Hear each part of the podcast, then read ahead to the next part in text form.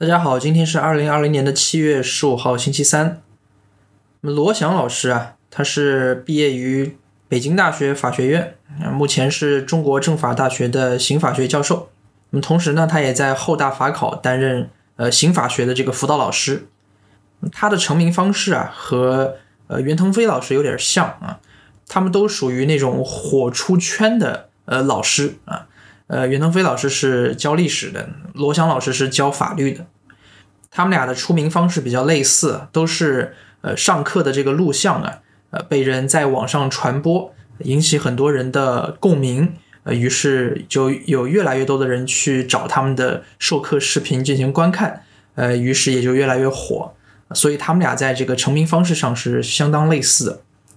那么今天我出这期节目的主要目的是为了声援罗翔老师，呃，或者说是提前声援一下罗翔老师。呃，其实罗翔老师与我唯一的共同点就是我们俩的专业都是法律，但是我和罗老师的呃差距是非常大的，对吧？那我为什么要斗胆声援罗老师呢？呃，是因为我发现罗老师有被网暴的潜质，呃，或者说他。已经走在了被网络暴力的边缘了。那么事情的起因呀，是罗翔老师他在 B 站的这个账号转发了一条视频。那么视频的大致内容是关于中国底层社会的一些穷苦群众的这个视频集锦。那么罗老师在转发的同时配了呃几个字的这个评论，叫做“沉默的六亿人”。那么这个六亿人其实是一个梗了，就是。呃，李克强总理在这次两会的记者会上呢说，中国有呃六亿人月收入只有一千左右，对吧？这个六亿是出自于这里。那么他说沉默的六亿人，然后转发了呃那条视频，完了之后这条动态下面就被很多人给洗版了，招来了一片骂声。那么骂他的人无非就是两种说法，第一种啊，你是公知美狗。卖国贼！你不传播正能量，你老是指出中国的问题，你是不是收了美国人的钱？无非也就是这一路数的东西。那么关于这一类评论，我其实我没有什么好回应的。罗翔老师他的课其实我听的不多，我没有系统性的听过他的课。我的法考的刑法学是跟着博浪涛老师过来的，所以并没有跟罗翔的课。但是我断断续续的看过他一些所谓的精彩片段的视频。那么从这些视频中，我们不难发现，罗老师是一个非常有理想、有抱负的这么一名教授。啊，从他上课的这个字里行间，我们就可以看出来，他是非常希望中国建立一个完善的法治社会的这么一个人。那么，一个在自己的课堂上向中国未来的司法界和立法界的这些栋梁们宣传法治精神，怎么就成了？散播负能量啊，怎么就成了美狗卖国贼了？难道中国不需要法治吗？法治可是被写在中国二十四个字的核心价值观当中的哟。你们如果对法治这两个字不满，认为法治是西方的错误思潮的话，你们可以向政府反映嘛，对吧？我们把法治这个词从二十四个核心价值观中给拿出来嘛。法治的核心要义，在我看来就两条，一条。对于公权力来说，法无授权即禁止；对于私权力来说，法无禁止即自由。就这两点，约束公权力，保障私权力。那么他在课堂上宣扬这种思想，怎么就成了不想中国好？怎么就成了收了美国人的钱呢？难道这个世界上只有美国人是宣扬法治精神的吗？中国就不需要法治吗？其他国家，日本、韩国。哪怕菲律宾、马来西亚这些很多人都看不起的国家，他们就不需要法治吗？这是第一点。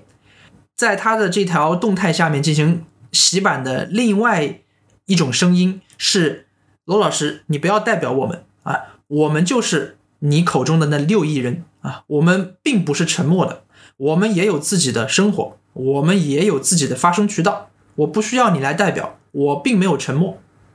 关于这种声音。我的回应也很简单，真正的沉默的大多数，真正的那些社会底层的人，是不会像你们这样刷 B 站还口出狂言的。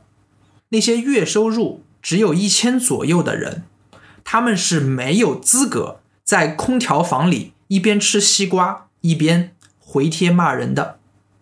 你们现在之所以一面享受着优渥的生活，一面维护着啊，不管现行体制是好还是坏，都维护着现行体制，是因为你们已经跑在了中国前八亿中了，或者说你们已经跑在了中国前百分之五十当中了。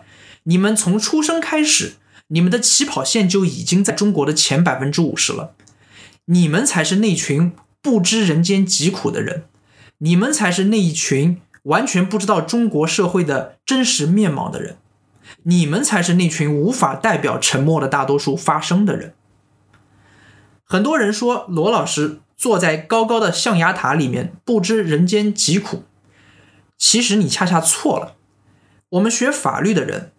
从我们迈入法学院的那一刻起，我们就接触到，或者说耳濡目染到了一系列中国司法和立法的这些案件，我们就跟随着中国法治步履蹒跚的发展过程一路学过来的，我们才真正的比你们了解什么叫做沉默的六亿人。呼格吉勒图是不是沉默的六亿人？如果他不沉默。他为什么会被枪毙了？多少年之后才会翻案呢？我只举这一个例子，多举了也没有任何的意思。那么罗翔老师，包括以罗翔老师为代表的一系列的法学家、律师啊，这些群体，他们所正在做的工作，他们所做的努力的最终的目的是实现中国的法治。那么中国法治一旦实现了，获益最大的是谁呢？获益最大的就是那沉默的大多数，因为当中国法治健全了以后，那些沉默的大多数将不再这么的沉默了。他们如果权益受到了侵害，他们可以选择向一个公正的司法机关去主张自己的权益。我被欺负了，我可以去打官司，并且我可以指望司法机关与我以一个公正的判决，我不怕被欺负了。我不怕投诉无门了，我不怕法律无视我了。这些人的工作才是真正的为了那些沉默的六亿人而做的，而那些在空调房里一面拍着键盘一面吃着西瓜的人，你们没有资格去怀疑罗老师的动机，你们没有资格去说罗老师站在象牙塔上，因为在目前为止所有的。文科学科当中，法律几乎是最接地气的一门学科。它从你的出生到你的死亡，维护着你的每一项基本的权利。法律是最接地气的，一定要记住这一句。你们可以说任何一个其他学科的教授。在象牙塔上不知人间疾苦，但你们不能这么说法学教授，你们不能这么说罗翔老师。如果中国像罗翔老师这样有一定理想的法学家都已经消失了的话，中国社会的未来，我就不知道会变成什么样子了。那么这一期视频呢，关于啊声援或者说提前声援罗翔老师的这些话，我就讲到这里。如果你喜欢本期节目，可以订阅我的频道或者给我的视频点一个顶，并在评论区留下你的想法。不管你是支持我也好，还是反驳我也好，都请你和平理性的表达自己的观点。我们下期再见。